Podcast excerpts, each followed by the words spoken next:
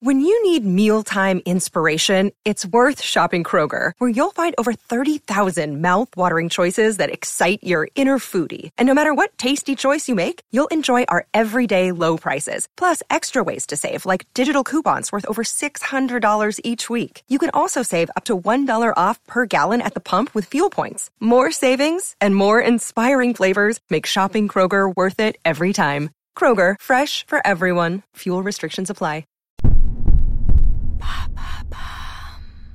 D'où vient le Cluedo? Merci d'avoir posé la question. Je soupçonne un acte criminel et je n'exclus aucun suspect.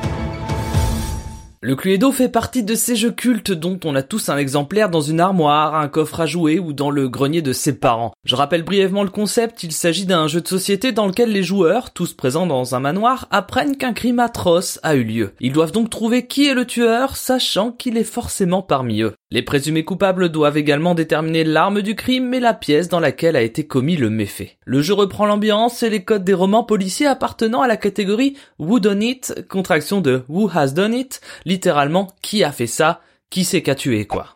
Un lieu fermé, des personnages, un meurtre et par conséquent un meurtrier, c'est ça les quatre ingrédients du Wooden It et donc du Cluedo. Par exemple, le crime de l'Orient Express d'Agatha Christie ou le chien des Baskerville d'Arthur Conan Doyle sont des Wooden It. Mais comment a-t-on eu l'idée d'en faire un jeu? C'est Anthony Pratt et sa femme Elva qui ont eu l'idée en 1943. Anthony Pratt était alors musicien pour des murder parties. Une murder party était en quelque sorte un cluedo, mais à l'échelle réelle. Bon, évidemment, le meurtre, c'était pour de faux. Il s'agissait plutôt de jeux de rôle dans des grandes demeures dans lesquelles les joueurs devaient résoudre une enquête. Anthony Pratt y créait donc des ambiances musicales et à force d'y assister, il a eu l'idée d'en faire un jeu de société. Un jeu de société qu'il a d'abord intitulé Murder. Et que s'est-il passé après? Après, 150 millions de jeux se sont vendus dans le monde. Mais là j'ai sauté quelques étapes. Car avant ça, Anthony Pratt a fait breveter son jeu pour ensuite le vendre aux éditions Waddington au Royaume-Uni et Parker Brothers aux États-Unis. Vous vous souvenez Parker Brothers, les mêmes qui avaient racheté le Monopoly. Oui, car il existe aussi un très bon épisode de Maintenant vous savez culture sur le Monopoly si vous le souhaitez. Mais revenons au Cluedo.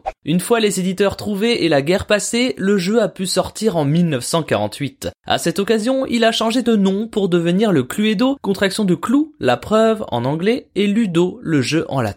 Il contenait des personnages dont Madame Pervenche et le fameux colonel Moutarde, des petites armes dont une corde et le fameux chandelier, et un plateau représentant les dix pièces du manoir Tudor. Des personnages qui ont évolué au fil des années, passant de 10 à 6, et surtout voyant leur design drastiquement changer au gré des modes. Le point de départ, lui, est toujours resté le même. Le docteur Lenoir s'est fait assassiner, et il va falloir trouver la vérité sur cet homicide. Et plus de 70 ans après, cette enquête reste toujours aussi passionnante, à tel point qu'elle a été adaptée en jeu vidéo, en livre dont vous êtes le héros, en film, en jeu télévisé, et même en comédie musicale.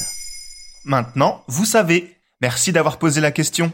En moins de 3 minutes, nous répondons à votre question. Que voulez-vous savoir? Posez vos questions en commentaire sur les plateformes audio et sur le compte Twitter de Maintenant, vous savez.